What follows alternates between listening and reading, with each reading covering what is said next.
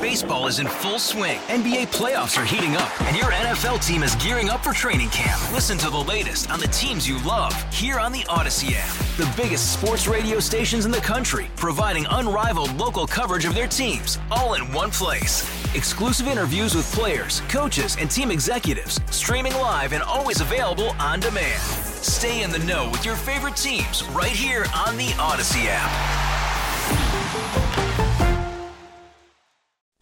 Welcome to KCBS In Depth, a discussion of one of the topics making news this week. This is KCBS In Depth. Thank you once again for joining us on KCBS In Depth. I'm Jane McMillan. Well, as the July 4th holiday recess comes to an end for lawmakers on Capitol Hill, all eyes are going to be on the fate of the GOP health care bill in the Senate. Similar to, but in some areas even more severe than the House GOP legislation, the Senate's repeal and replace Obamacare endeavor is facing voter support below 20%, and at last count before the July break, it was several votes shy of passage. And GOP senators willing to face constituents over the break got an earful about the proposed cuts to Medicaid and the tax breaks for the wealthy through the bill's repeal of the subsidies to fund mandated health coverage. Well, the Congressional Budget Office has calculated that more than 20 million Americans would lose health care coverage with the GOP repeal and replace legislation. We are not going to discuss the merits of these bills themselves today. Instead, today on In Depth, we're going to take a look at the legislative process and how money affects it. Money does influence the policies under which all of us have to live, as it influences those who set that policy. Under current donation rules, or the lack of them, those who have money have a much bigger thumb on the scales of law and justice than do those of us who have our single vote as leverage over our elected officials. And so, since the healthcare legislation is the most current, and impactful study of money's influence, we're going to examine who is wielding what power over this pending legislation without taking sides on the legislation itself. Our expert on this topic is Daniel Newman, president and co founder of maplight.org.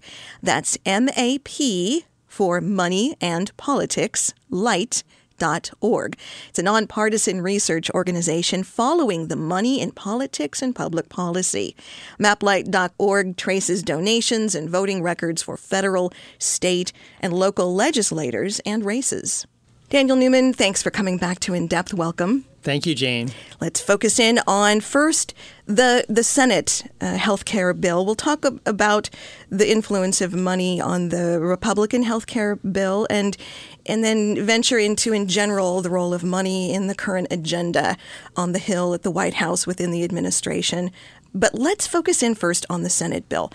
So this was a small group of Republican senators crafting this health care bill behind closed doors talk about the money influence that MapLight discovered. And maybe we can talk about a few of the uh, particular senators who were the architects and the amount of money and whether or not this is out of the ordinary for legislation moving through Capitol Hill on either side of the aisle. Well, let's take the Obamacare, the Affordable Care Act. Um, it was developed over the course of a year with uh, 54 Senate committee hearings, lots of public hearings. This Senate bill, you had 13 people, uh, 17 senators, male senators, meeting behind closed doors to come out with this legislation the night before a draft of the Senate bill was released, a top health insurance lobbyist was spotted in the office of Senator Mitch McConnell. And this is the same Senate leader, McConnell, that avoided a coalition of healthcare advocacy groups who wanted to discuss the bill while he was heading to a $1,000 per person fundraiser. And that gives you the flavor of who's writing this right now. It's the high powered lobbyists and the people who donate thousands of dollars. And that, I mean, that's just basic access, too, just to have a voice heard to your representative. It is on a bill that affects all of us. I mean, we all need health care, and this law governs it. All right, taking a look at some of the amounts of money, topping the list of the senator, the Republican senators who were involved in crafting this legislation behind closed doors. Orrin Hatch receiving the most amount of money from insurance and pharmaceutical manufacturing companies, according to MapLight, at almost $472,000. Mitch McConnell, 433,000. It goes down uh, Rob Portman, 382. Uh, down to the very bottom is Tom Cotton of Arkansas, almost $29,000 from these indus- industries. Is this is this the normal amount of lobby money that one would see from these companies on any type of legislation, or is this out of the ordinary from what MapLight has been watching over the years? So the healthcare industries like pharmaceutical companies and health insurance companies are some of the largest spending interest groups. Their profits can go up or down based on government regulation and laws. And the senators working on this bill, the 13 in secret, got twice as much money from pharmaceutical companies and health insurance firms compared to all the senators excluded from the process these 13 senators that are writing the legislation have an enormous amount of influence uh, by these industries. Senators excluded from the process received only about half as much money from these industries on average. The very senators that are writing this bill are the ones with the most influence from industry. And it, what's the time period in which MapLight looked at these donations? That's over the last six years, the amount of time of one Senate term. Okay, so that could that could also include the amount of time that there was an effort to repeal and replace. Obamacare and votes. Absolutely. Healthcare has been a contentious issue for, for a long time. And uh, the industries like you, uh, the healthcare and the health insurance companies and pharma, like do they do give to the Democratic side and the Republican side both? And here, of course, where it's really on the table for there to be major legislation that affects these industries, typically the, the giving goes up as well. So, if we're talking about donations to both sides, it seems as though some of the cuts uh, to Obamacare that are being proposed, not only by the House bill that did pass, but the Senate GOP bill uh, that is about to be voted on, could actually cut into insurance and pharmaceutical industries with, with rollbacks of Medicaid, and fewer people would be covered. So, for those who are voting against it, are we seeing money from certain industries to influence that? So many fights in Washington are about the industry influence, but this one is especially interesting because even though there is industry influence, by far the largest area of influence is uh, wealthy individuals, extremely wealthy individuals. Because if you look at the, the changes in the Senate and the House proposed law, one among the biggest changes is the ending of taxes on certain kind of capital gains for very high earners. And so you have um, the the wealthiest 0.1 percent of the population that stands to overwhelmingly gain from this bill, even by, by much more so than uh, the reduction of taxes on the industry. So that was another question. So who else might benefit and be exerting influence? So when we're talking about this money that you've uncovered from industry donating to these senators who are crafting the GOP bill, that's money that you were able to trace. And then there are, there's money from big donors like the Kochs who at their recent summit pointed out two amendments they wanted. They, I mean, there was no secret. We want you, Republican senators, to craft these two amendments. One, allow insurers to cut coverage and offer reduced coverage, and two, increase the health savings account caps. So when you're talking about wealthy individuals that we know of, we're talking about people like the Kochs. Am I correct in that? That we can trace their money, or does this fall into some dark money too? Well, it, it's both. So the dark money groups, unlimited secret money spending on elections, has definitely influenced uh, the the elections of many of these senators who are deciding on the bill. In, in, the big picture, what's interesting is the the extremely wealthy people who stand to benefit financially from passage of these bills currently proposed map on very closely to who funds politics. So if you look at who gives money to politics, so most people don't give money to politics. People who give $200 or more to a federal candidate is only half of a percent of the population. And that group of people gives two thirds of the money to politics. And if you go up the income scale to 0.1% of the population, so say you put the US population represented by 1,000 people in order of wealth, the very last person on the end, it gives overwhelmingly in terms of who funds the super PACs, who funds the dark money groups. And that is exactly the same person that will benefit most from this healthcare proposed repeal. So, not just corporations that may benefit, but individuals who are going to benefit highly from the cuts to Medicaid and the Obama, the cutting of the Obamacare tax taxes on the wealthy. So we're talking about several crossover groups who are wielding influence but also benefiting individuals and corporations. Indeed. So the, the members of that top 0.1% of the income group in the U.S. make more than $3 million per year, and they would get an average tax cut of about $150,000 a year. So the, the very cut in taxes is more than most people in America make an entire year. Uh, and those are also the people who overwhelmingly support politicians to get elected. We're examining the influence of money in our current political and legislative process by taking a look at it through the lens of the pending GOP healthcare bill in the Senate. And our expert is Daniel Newman, president and co founder of MapLight.org, a nonpartisan research organization following the money in politics and public policy. I'm Jane McMillan. To help clarify for all of us, um, as you track this money, what do you think the percentage is of money donated that's dark money that, that we will never know? Maybe who it came from? Uh, and money that can be tracked but may be obfuscated because of the name of an organization through which it is filtered to just these very obvious industry and individual donations. So no one specifically knows the percent, but what we do know is that secret money and also super PAC money, which it's not secret but it's unlimited, which is also very bad for democracy. Those take the, those have the most effect in the most competitive races. So if you look at all Senate elections, for example, some are competitive and some not. And the, but the races where they are competitive is where you see the dark money and where you see the multi-million dollar super PAC spending. So what this means is that it's the tiniest group of the wealthiest individuals and industries that are funding and helping determine the outcome of these elections, and they're also primarily the beneficiary of these laws. And it sounds like that that's the bulk of the money is what we can't trace. Uh, I'd say it's not the bulk of it, but it's uh, it's substantial and it's influential. Okay. One of the interesting things is that politicians they need votes to get elected, but they also need money to get elected, and so they're serving these two competing constituencies: the voters and the donors.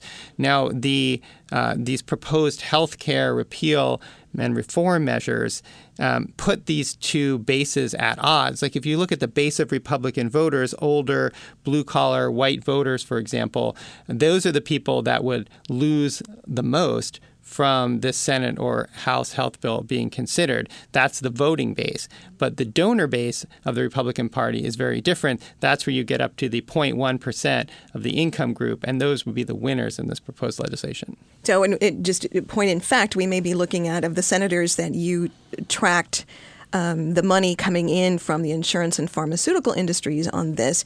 Uh, Ted Cruz, towards the bottom of that at 59,000, give or take, uh, Ted Cruz of Texas, actually was part of that Freedom Caucus that wanted more rollbacks.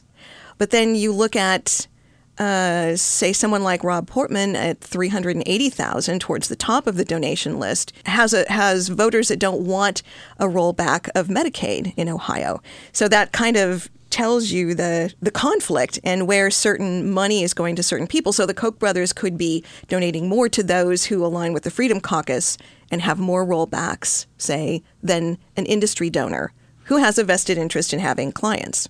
Yeah, so you have like uh, Ted Cruz, for example, and many other senators benefiting from these dark money groups with ties to the Koch brothers who are seeking uh, even greater repeals than, than what some of the other senators are wanting we look at influence, as you mentioned, so, you know, elected officials need votes and they also need money. In the healthcare arena, to the public, there is, at least on the Republican side, there is the political reason and the ideology reason for wanting Obamacare repealed, and that is you know the mandate, the freedom aspect of, of not having to pay for insurance if you don't want it. Uh, and then there's the political push because this has been a promise of the Republican Party for a long time. But then there's also the money influence, and those are often at odds. How are you seeing this play out in this particular Senate side? And we'll get to the House in a few minutes, but the Senate side, there is that ideology. What weighs most when it comes down to making decisions, especially for senators who are on the fence, who may have voters wanting one thing, donors wanting something else, and then the ideology of the party pressure itself. Well, one of the things that's striking about this health care bill is it's a lot more about uh, wealth and who gets the benefits than it is about health care. So, the uh, a main feature of the, the bill in the Senate, for example, is to repeal these taxes on capital gains, for example, investment income. So, that money comes from the subsidies are given for middle income people and low income to buy insurance. So, this is there's all sorts of like special interest tax loopholes and goes on to benefit different groups, including benefiting the wealthy. And this is perhaps one of the clearest examples and the largest example, certainly, I've ever seen where the interest of the middle class and the poor are, are lined up in such opposition to the interest of the very rich. But the messaging doesn't follow that. The messaging No. to the population says this is an ideological. If you agree that there should not be big government forcing you to buy insurance, or if you are um, supportive of the Republican Party's pledge to repeal Obamacare, that's the message going out to voters. But that's a very different, what you're saying, uh, what you found, MapLight has found in its following the money, that's not necessarily the biggest influence in the decision making of these senators and how they're going to vote.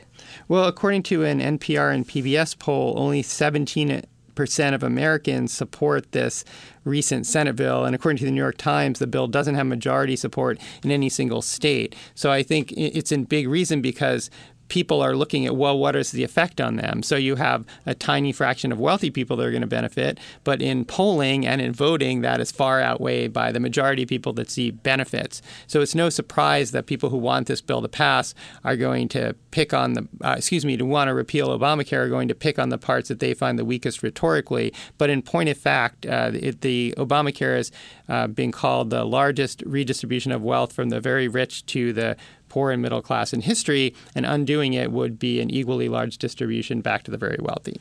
And we're talking about one sixth of the American economy that is tied up in the health care industry. Indeed, indeed. And the, the stakes being debated here are very high, not just for people who have health insurance now and would lose it, but also for uh, Medicare and how that would grow or die in the future, and what you know all uh, all of us or our families might have to rely on if we can't afford health care. So it's um, the, the stakes are very large, and I'm glad that this this bill has been um, getting attention despite all the other chaos in Washington. This is one of the most central things going on. Did you find the same kind of influence in the House bill? It's it's the the patterns are generally the same. You have the same special interest industries. Uh, the in the the House, as you know, is much more top down control. Like the individual House members don't have as much say, and it's the Paul Ryan and the leadership that call the shots. And then when you look at the patterns of money in the House, it's the like the healthcare committees get the most pharmaceutical industry money, and the leadership also is gets the most money. So it's a, it's a very centralized kind of thing in terms of where the influence lies. The, the vote in the House certainly was along party lines. It was, and, and what couple of dozen Republicans also voted against, voted with the Democrats against the House health care bill. Does MapLight follow, uh, and will you follow down the line, maybe money being taken away from candidates on both sides of the aisle based on, if they're running for reelection, based on their votes on these big issues? Sometimes that does happen. It's it's it's hard to it's hard to pinpoint, um, but it does happen. Usually, the incumbents get the most money because that's where there's the most perceived influence. But now, in the days of unlimited corporate spending, since the horrible Citizens United Supreme Court decision seven years ago, um, corporations can now spend an unlimited amount of money to influence politics, and there's a fear among members of the House and Senate that if you don't vote according to how this industry lobbyist wants, then that industry is going to spend several million dollars to try and take you out in the next election. And sometimes that threat doesn't even need to be explicit and it doesn't even need to occur in practice for it to be equally influential. Should the Senate health care bill, the GOP bill, pass, obviously it's going to have to go back to the House then, and there will be several rounds of reconciliation or negotiation. So, as we're talking about the House, again, you mentioned it's mostly the leadership and those on the health committees that get the lion's share of that money because those are where the decisions are made. But are there any donations or representatives getting significant donations, in particular in the House, in anticipation of this bill going back? It's too early to tell because unfortunately the federal law does not allow us to see like donations given last week. We have to wait three or four months.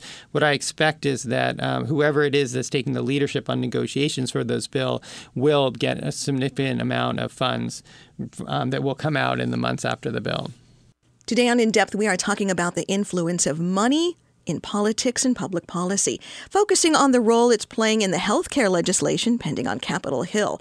My guest is Daniel Newman, president and co founder of MapLight.org, a nonpartisan research organization following the money in politics and public policy. I'm Jane McMillan.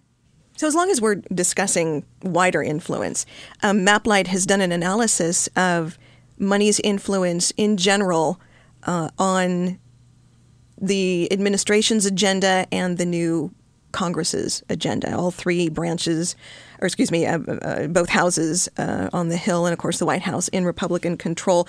What did your analysis find in general? Because it's not just the elected officials, it's also appointees by the administration. Um, and money that they may or may not be getting or have gotten in the past. An example Scott Pruitt at the EPA.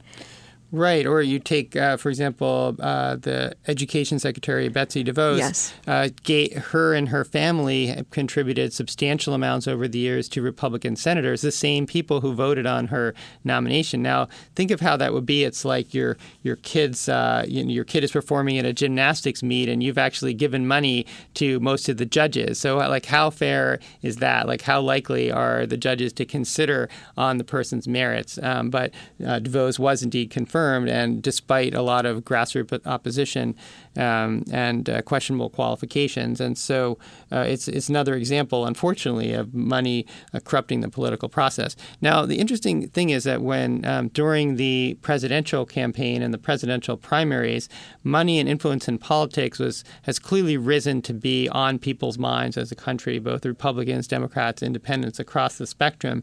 And in fact, President Trump, while he was a candidate, spoke about uh, quote, draining the swamp. And um, the other, the Democratic candidates said things along those lines as well. Uh, unfortunately, Trump has gone back on all his promises in that regard, but the, the sentiment of the country is still there about um, being disgusted with uh, the donors controlling government instead of the voters, like it should be.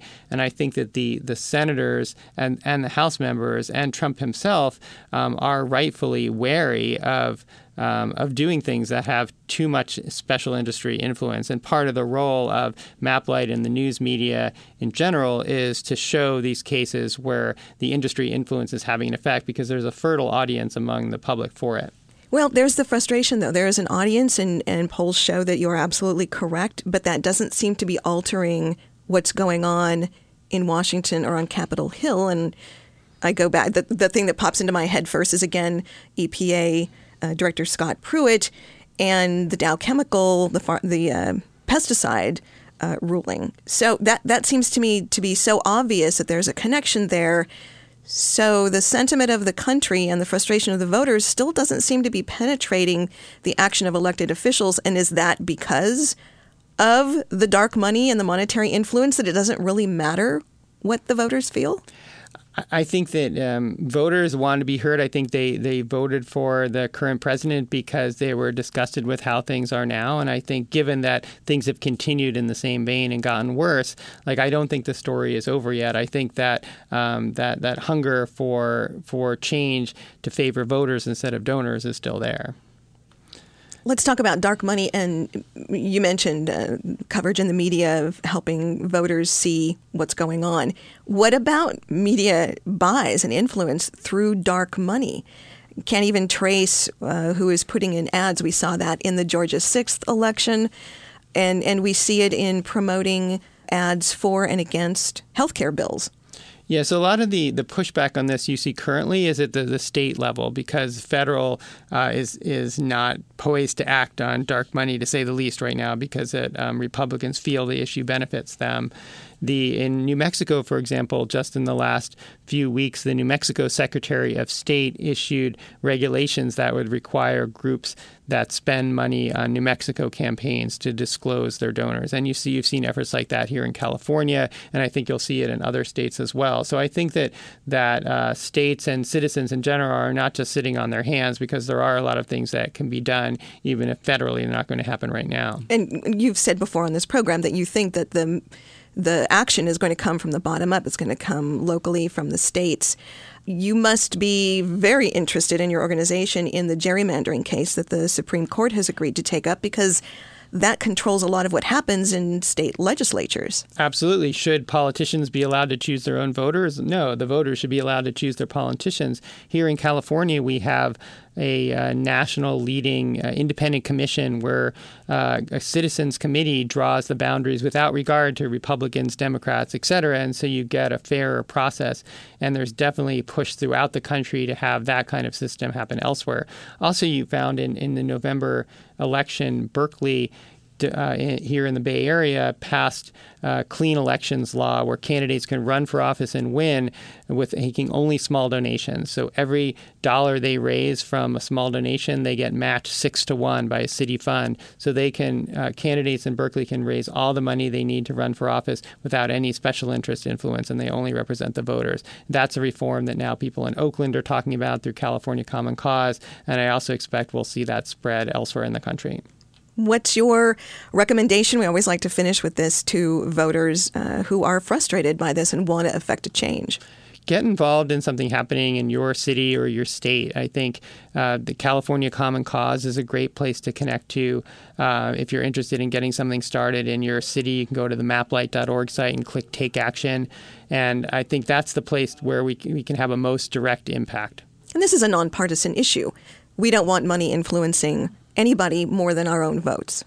That's absolutely right. And uh, one thing Republicans and Democrats agree on more than almost anything in the country is uh, being fed up with wealthy special interests controlling government. And so there's a broad consensus for reform. What's missing is uh, leadership, citizens stepping forward and saying, I want to do something like this in my town. And there's a groundswell of support to make that happen. Daniel Newman of maplight.org, thank you again for joining us. Thank you, Jane. My guest on In Depth has been Daniel Newman, president and co founder of maplight.org, M A P light.org. It's a nonpartisan research organization following money's influence on our elected officials and policymakers. Today, looking at the GOP health care bill pending in the Senate as a case study. You can access all the donation information by legislator or topic yourself by going to maplight.org and also checking its Dark Money Watch project. We have a link on our website cbssf.com. Thank you for joining us. I'm Jane McMillan. You've just heard KCBS In Depth, a news interview program, Sundays at 8:30 a.m. and 8:30 p.m. And now available for download at kcbs.com. In Depth for all news 740 and FM 1069. KCBS. Hey, Rob Bradford here. I have set out on a mission with my good friends at FanDuel to prove what I have known for some time baseball isn't boring. Now I have a daily podcast to prove it with some of the most notable people in the baseball world screaming baseball isn't boring from the mountaintops or at least agreeing to come on our show. Players, managers, GMs, and yes, even the commissioner of baseball, Rob Manfred. It has been a constant wave of baseball's most powerful voices. So join the revolution. Subscribe and soak in Baseball Isn't Boring. Listen on your Odyssey app or wherever you get your podcast. You'll be glad you did.